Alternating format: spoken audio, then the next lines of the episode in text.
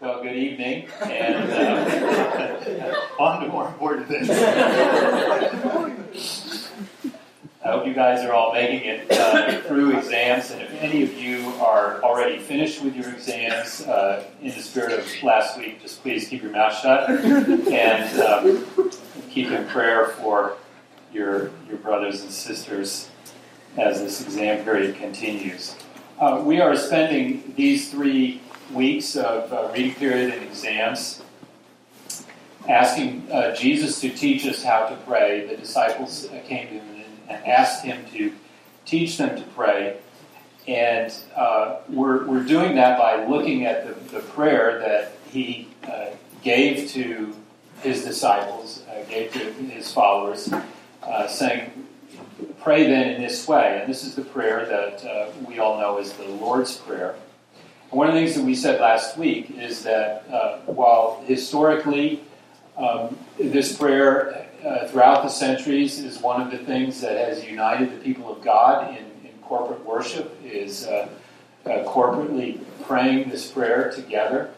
Uh, and that's a wonderful thing. Uh, I, I also think that Jesus didn't give the prayer as sort of to limit us in prayer, but to give us a pattern for prayer. And it's in that vein that we're working our way through this. And some of the things that we're learning from this prayer is, is that prayer is, in the first place, coming to God as our loving Father in heaven, uh, and coming to Him in a spirit of surrender and of submission, of surrendering our lives to Him and to His will.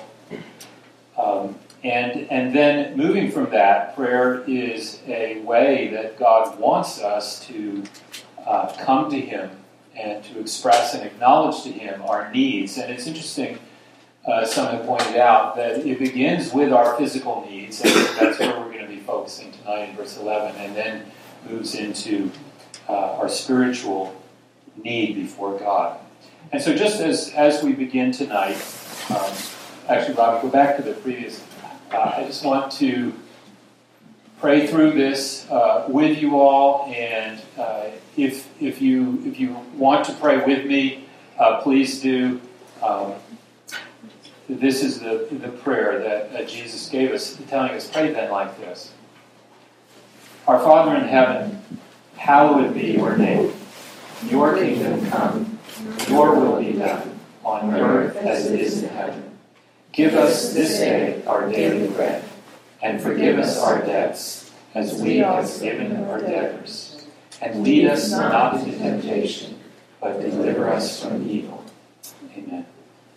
Thank you, Lord. So tonight, give us this day our daily bread. And uh, I want to, thinking about this petition, this request, uh, think about three things uh, coming out of this, this petition. First, uh, that, that here what, what Jesus is calling us to and what this prayer is calling us to is daily dependence. Daily dependence upon God. And that second, this is calling us uh, to continually care for others. And third, that this request can be a, a prompt for us to regularly reset and renew our focus upon God. And I, I, tried to come up with something that you might remember. So, daily dependence, daily dependence, continual care, and regular reset. Daily dependence. Depend daily. That, that one of the most fundamental things that we do when we come to God in prayer is that we acknowledge uh, our need and we acknowledge our, our helplessness.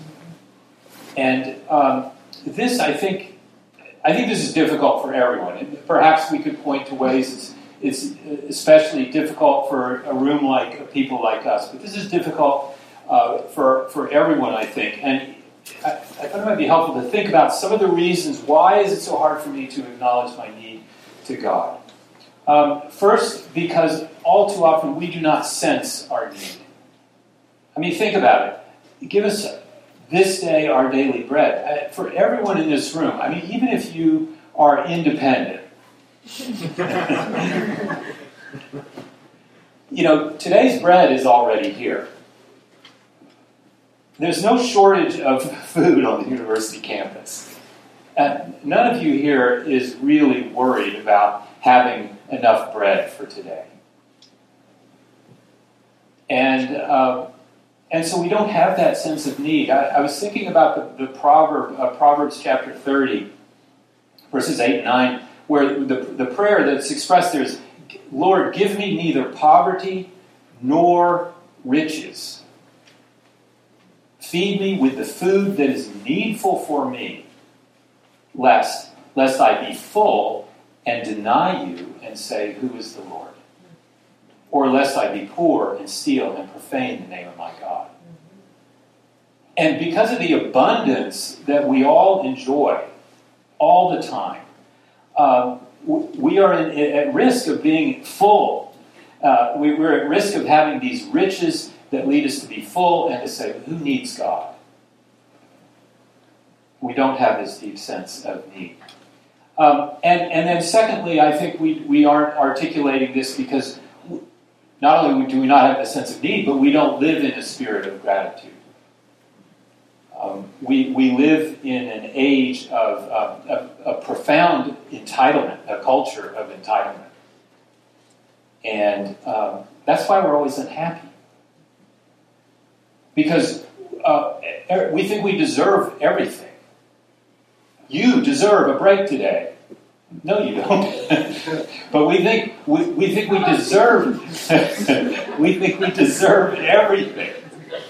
And because we think we deserve everything, we don't receive anything as a gift. We don't receive it with gratitude. We're always unhappy. One of the things I love about Debbie's mother, who's, who's uh, gone to be with the Lord now, is, is partly because of her background. She didn't grow up with uh, uh, plenty, with abundance, always with everything you might uh, want or imagine. And uh, all the years I knew her, she just never ceased to amaze me with the delight she would express at just the most ordinary and simple things. Every, every, every new thing was just a wonder to her. Because she had that, that, not that spirit of entitlement, but the spirit of gratitude, of giving thanks in all things. And I think that's a problem for us. Uh, but another reason it's hard for us to acknowledge our, our dependence is, well, because we don't think prayer really matters. We don't, we don't uh, always think it really does anything. We, we kind of have the spirit of, well, it would have happened anyway. You know, why, why do I need to thank God for my, my food when I sit down in the dining hall or on the street? Who would have been there anyway? Uh, we, we live in a, in, a, in a cynical age. And, and this is why I think prayer is one of the most extraordinary things, we were saying this last week, that you can possibly do as a human being. Because when you pray, you, you are challenging yourself to push back against the cynicism, to push back against the skepticism, the secularism uh, of, of your age, and to acknowledge okay, maybe I'm the only one at this table right now who is bowing my head and thanking God for my food. But you know what? Everything, everything all of us are enjoying right now comes from God, from the living God. And so it's a profound thing for you to acknowledge that. But we also, and this gets in some ways to the heart of prayer, we don't live in a sense of helplessness. Uh, a lot of us have quite a bit of confidence, particularly in our intelligence, in our ability to understand and explain things. But also in our human nature, there's a lot of independence and there's a lot of pride. I can do it myself. We not only have confidence that we can do it ourselves, but we want to be in control. And um, Paul Miller. If you, if you guys want to read a good book, and if, you, if, if there's any book that you want to read on prayer, it's a good one. this has the Ella seal of approval. uh, I was I was back in this book this week, and uh, boy, what a great book! A Praying Life by Paul Miller really really challenged me. uh, in a fresh way as I was thinking about sharing with you tonight. But one of the things he, he, he says in there is, What do I lose? The name of the book is A Praying Life. What do I lose when I have a praying life? I lose control. I lose independence. What do I gain?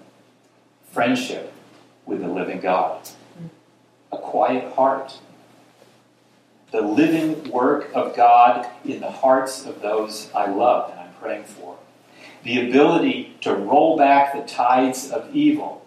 Thy kingdom come, thy will be done on earth as it is in heaven. Essentially, Miller writes, I lose my kingdom to get his. I move from being an independent player to a dependent lover. I move from being an orphan to a child of God. Uh, so prayer calls upon us to acknowledge our dependence upon the living God. And sometimes that's hard for us not only because of that spirit of independence and pride, but because I, I don't mean to insult any of you, but the naivete of your relative youthfulness. relative, because I'm relatively youthful compared to many. Uh, it's all relative. no, but seriously, one of the things that that that uh, can change us, change for us, I would say, over time, is that we become gradually and progressively uh, more aware of our own brokenness and, uh, and our own sinfulness, and more and more aware of God's, God's greatness and His majesty and of His amazing grace. And, and I've, I've had the privilege of having a couple of conversations with some of you just this week where, where some of you have, in a sense, had a personal. Uh, Paul says in 1 Corinthians 10 12. Therefore, let anyone who thinks he stands take heed lest he fall. And, you know, a, a couple of you in this room have, have come face to face with that this week and realized you're not as strong as you thought you were. And uh, that's humbling, but wow, that's so important. To come to that place where you recognize your fundamental brokenness before God and, and that you are helpless uh, apart from His grace. We, we, need to, we need to, to transition from our, our sort of uh, big me, small God way of thinking to big God, small me, both with regard to ourselves and, and, and others. And, and then we begin to move into this sense of, of greater and greater dependence upon God. And so that's really what prayer is, is, it, is it's coming to God. I mean, think about the simplicity of this prayer. Give us today, just enough for today, our daily bread. Coming to God in our helplessness. And uh, one of the things that, that Miller points out, because he's talking about this point, is how in John's gospel, people are constantly coming to Jesus in, in this spirit of helplessness if you've read the book, you remember this. Uh, he, he refers to a, a, an older book um, where the author of that older book points out how at the wedding of Cana, right, Mary comes to Jesus. And what does she say? She says, They have no wine. And this writer says Mary's request is the perfect description of prayer. And that's, that's really good to, to, to, to think about because what is she doing? She's coming to Jesus and saying, Well, we got a problem here. They have no wine. This, we have a need, and, and she's bringing the need to Jesus. Uh, but throughout the gospel, the, the woman at the well, the woman of Samaria, she has no water. And so she comes to Jesus. In a few chapters, the official son has no health.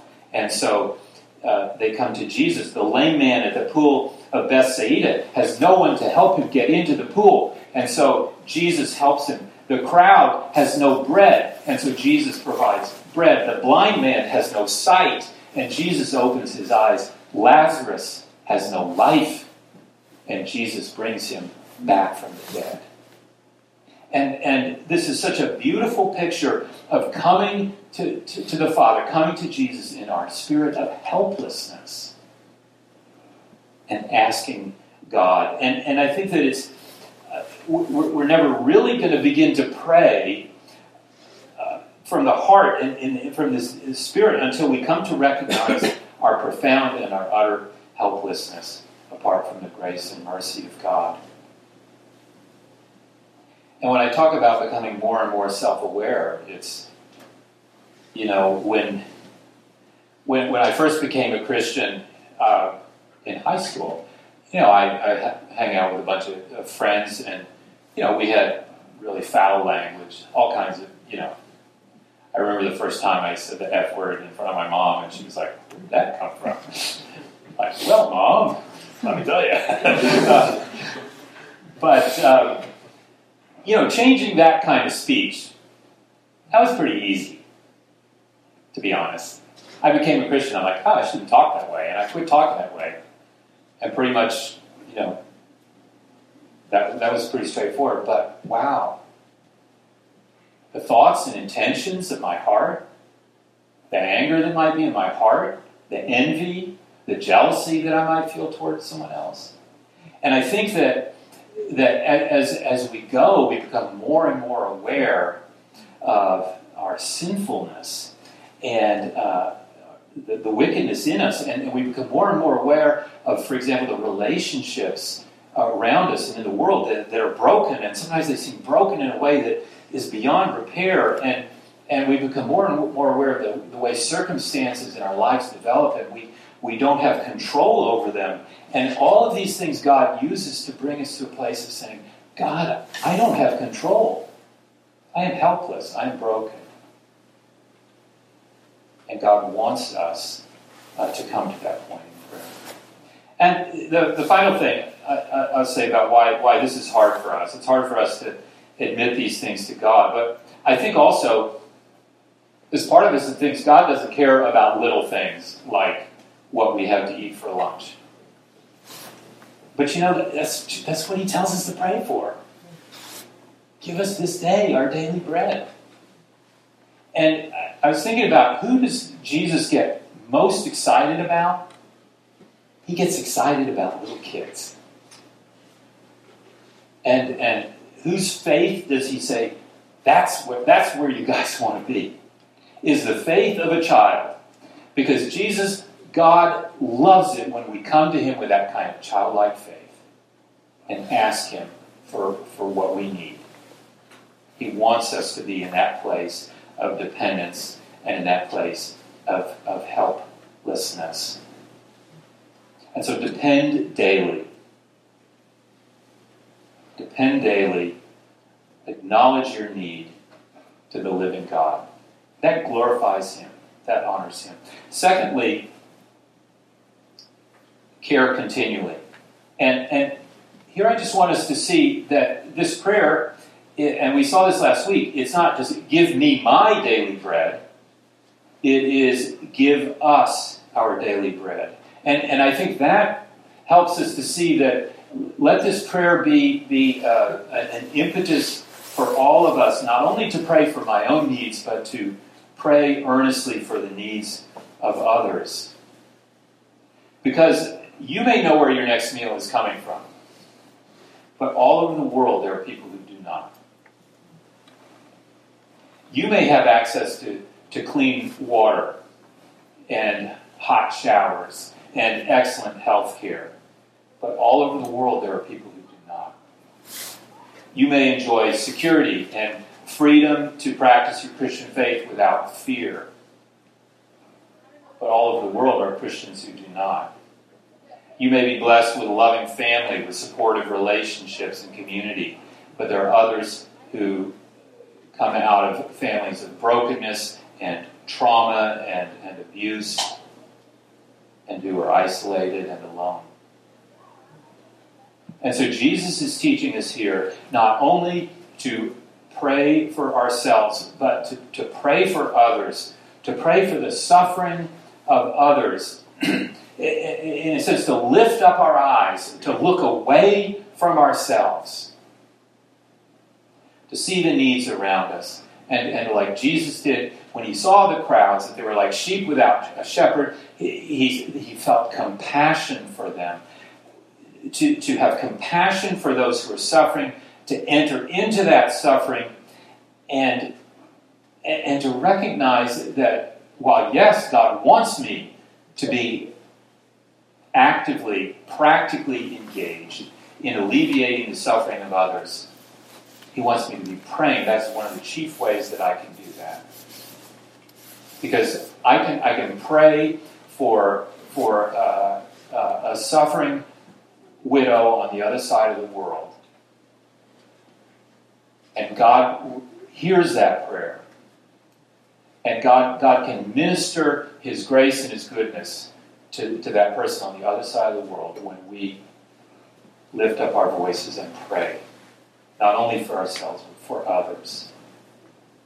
And as we pray for them, we can think about what are people's most basic needs for daily bread, for existence, and, and then what are their, their, their greater needs for the, for the bread of heaven, who is Christ, and to pray for those things. And this just leads me to, it has led me to, to, to be asking myself, how much am I praying for other people? And it seems that this, this is an important indication of whether, whether I am becoming a person who, who loves my neighbor. Am I becoming a person who loves other people? Uh, a person who, in, in the uh, words of Philippians, is not only looking to my own interests, but uh, looking to the interests of others. And this is one reason why, why I, am so encouraged by people who are coming out to noon prayer. I'm so encouraged by people who are, are meeting on uh, Thursday nights uh, with, with a global ministry team to pray for Christians who are seeking to meet needs and bring the gospel to people all over the world because, because this is the prayer not only for ourselves, this is the prayer for others. And, and I want to ask all of us, as we think about this, this call to care continually through others and, and to practice that, uh, among other ways, through prayer, is, is to ask all of us what would be a next step for you tonight in, in becoming more intentional in prayer for other people? To make some kind of concrete commitment to do something you're not you're not doing now. And this is very practical, but I would suggest that something very helpful in this regard is actually to make lists. Whether you write them down on a piece of paper or you know somehow on your phone or your your, your computer, uh, lists can be wonderful ways to prompt you to pray for, for, for people, to pray for needs, that you want to be praying for. But it, sometimes the, what you need is that list to sort of help you orient you and go to it. So depend daily, care continually. And thirdly, give us this day our daily bread, to reset regularly. And what I want to talk about here for a few minutes is fasting. Uh, the Gospels tell us that uh, after he was uh, baptized, Jesus was uh, led out into the wilderness for 40 days and for 40 nights, and that during that time he was fasting. And lo and behold, the text says he became hungry. took that long. Um, he became hungry, and at that point, Satan, the devil, came to him and began to tempt him you know, Jesus, if you're the Son of God, use your power to provide yourself some food, to provide yourself bread. And you all know Jesus responded with these uh, famous words Man shall not live by bread alone, uh, as it is written, but by every word that comes from the mouth of God. And part of what he's saying there is just as, as we need food, we need bread to live, we do we need the Word of God. We need God Himself to live. to live spiritually, to live eternally. And, and fasting, I want to talk about that for a few minutes because I think fasting can be a way, uh, it, it, can be a, a, spiritual discipline or a practice that we, we engage in intentionally. Uh, fasting is a way that we can, something that we can do to help us focus ourselves on our greatest need, uh, to, to turn away, in a sense, from focusing just upon our temporal needs and to focus upon our, our greatest need, to focus ourselves upon what matters most. And uh, fasting is interesting. I, have read a lot of articles about it in recent weeks as I was thinking about this. Even though Jesus uh, teaches directly about fasting in the Sermon on the Mount, he, he talks about giving, he talks about praying, he talks about fasting. And um, when he talks about it, he says, when you do this, when you fast, um, even though he seems to take for granted that this would be part of sort of regular Christian practice, um, I think I'm on safe ground when I say that most Christians today don't fast regularly. I'm not going to ask for a show of hands here, um, if at all. And, and uh, many of us have, have, never been encouraged to even think about this uh, and may not even have given it much thought at all. And there are some different reasons. There's some historical reasons for that. I don't want to take time to try to parse all that out tonight. But let's think about, first of all, what is fasting? And the simplest kind of a definition that we could give is that it's abstaining from food uh, and, and, maybe also from drink for a limited time uh, for a spiritual purpose. So this is not medical fasting. I've had to do medical fasting for things like blood work and some of you, or, or procedures or something, and some of you know that. And this is not fasting in order to lose weight. Um, right now, intermittent fasting is kind of a fad, you know, going around. Um, it's not for some health benefit. Uh, it's uh, abstaining from food for a spiritual purpose. It's oriented toward uh, toward God, and you might uh, hear people uh, speaking of fasting with regard to things other than food. You may have, um, you know, heard someone say something like, "Well, I'm fasting from Facebook for Lent," or something like that. And uh, Tim Challies, if you know, he's a pretty famous uh, blogger, Christian blogger. He comments on this and, and, and he says, "Well, food is something that we need." for existence. you know where he's going. Uh, it's not merely something that we that we want. He says you may want to use Facebook, but you need food. Uh, thus, in fasting, you're withholding from yourself something you need, food, in order to pursue something you need even more, uh, which is communion with God. And I'm like, okay, Tim, that's, that's all right. Um, that's a good insight. But I, I also think that I agree uh, that there may be benefit from abstaining from other kinds of things intentionally uh, for periods of time. And uh, last week I, I, quoted Martyn Lloyd-Jones. I'll mention him again.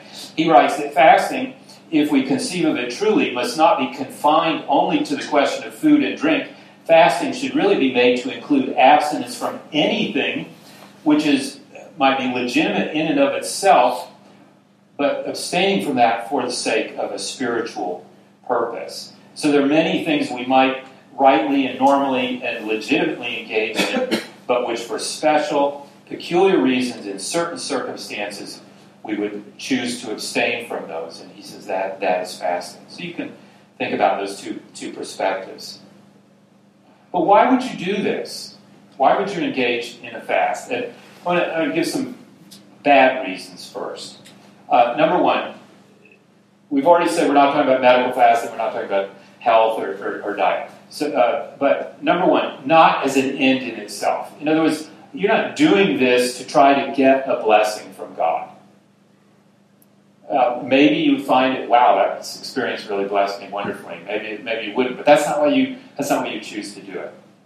And uh, related, number two, you're not doing this to manipulate God you know the story of the, the uh, prophets of Baal at Mount Carmel, who you know were trying to get their their, their God to send down fire, and it just wasn't happening. And so then they, they go more and more elaborate shenanigans to try to to get the God to respond until finally they're like slashing themselves and, and, and all this stuff. Uh, we're, we're, not trying to manipulate God to do our will um, by fasting. Put it a different way fasting does not change God, it changes me, it changes us. Uh, third, we're not doing it to commend ourselves to God, to impress God, sort of like, hey, God, look at me, I am I am Joe spiritual down here. Look at me. Um, if you know Luke chapter 18, uh, Jesus uh, with the, the, the Pharisee and the sinner, and, and the Pharisee is saying, God, I, I'm so grateful, so thank you, Lord, that I'm not like other people. I mean, look at me. I fast twice a week. I give tithes. Look at what a righteous, godly person I am. And, uh, you know, Jesus was not impressed.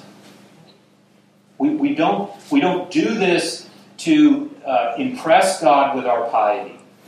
And finally, we don't do this to impress one another with our piety. And that's what Jesus is saying in Matthew 6. You know, those, those who would fast and they make a big show of it, they put on a gloomy face and drag around and oh, I'm so hungry for God. and uh, in, in, order to be seen seen by their, their peer group and, and by others. And, you know, it, it might be legitimate. I, I, don't, you know, you could think of it, sorry, if your mind starts going, I, I, think it might be legitimate to make some intentional choices that you're going to wear uh, uh, uh, clothes that identify yourself as a follower of Christ. You might wear a Christian T-shirt, or you might wear a cross around uh, your neck, or you might wear PCF socks. Um, and those can those can be those can be good things, but don't please don't do that in order to call attention to your piety and to try to impress others. Those are not reasons to fast.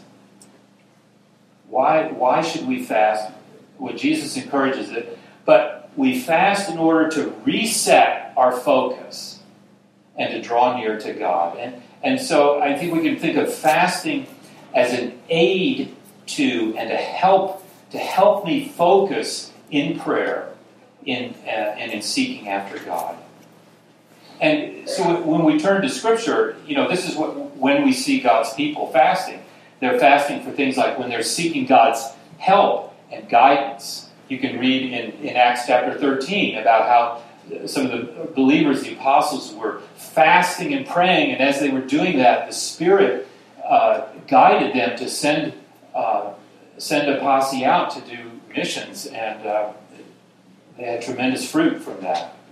Or, or we might fast to remind ourselves of our deep spiritual need, um, perhaps to, to seek deliverance from either some sort of external or, or internal calamity. Uh, we might fast, we're so moved to pray for the needs of others, things like that.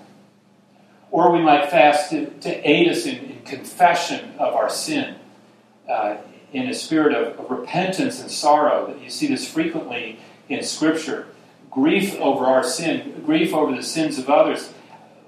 I, I love the passage in Nehemiah 1 where uh, Nehemiah is in Susa and he hears a report from Jerusalem about how it's, it's devastated and the gates are broken down.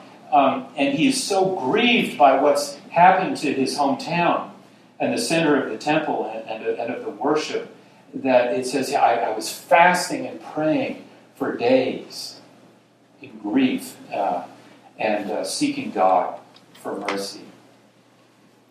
Or we might fast to, to help us again, sort of shut out distraction and to find our delight in a fresh way in God. You, you, the, the, the, account in, in Luke's Gospel of Anna, the prophetess, who was married, it says, for seven years, and then her husband died, and now she's 84 years old. So for, for decades, this woman has been a widow, and it says that, that she was always in the temple and she worshiped uh, night and day with prayer and with fasting. And you, and you just you, you think here's a woman who is in her in her loss, in in her uh, we, we might say in her singleness is, is finding her delight day by day, worshiping, fasting before God. Finding our delight in God.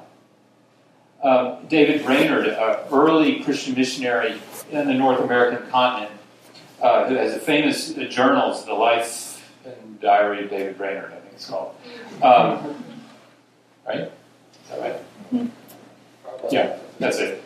Uh, here's his journal entry from April 19, 1742. I think that's before the university was founded, right? Yeah. Um, he'd been fasting and praying and seeking the Lord, and he writes, My soul was drawn out very much for the world, for multitudes of souls. I enjoyed great sweetness of communion with my dear Savior. I think never in my life did I feel such an entire weanedness, that's a hard word, lack of dependency upon this world, and so much resigned to God in everything. And so his experience in fasting was to, to just enter into a, a new delight in Christ.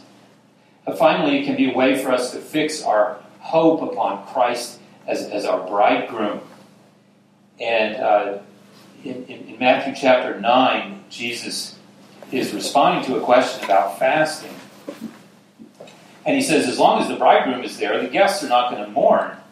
But the days will come when the bridegroom is taken away from them, referring to himself, and then, then they will fast.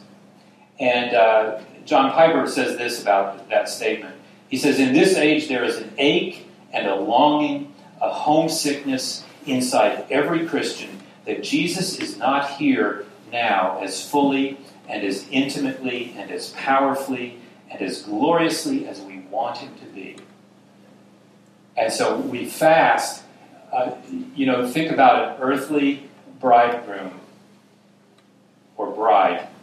Got that switch. Think about an earthly bride who has maybe has just gotten married, so she's she's had that sweetness of union of, of marriage, and, and now the bridegroom has gone away, and uh, she's she's just longing and aching for the day that the bridegroom will return,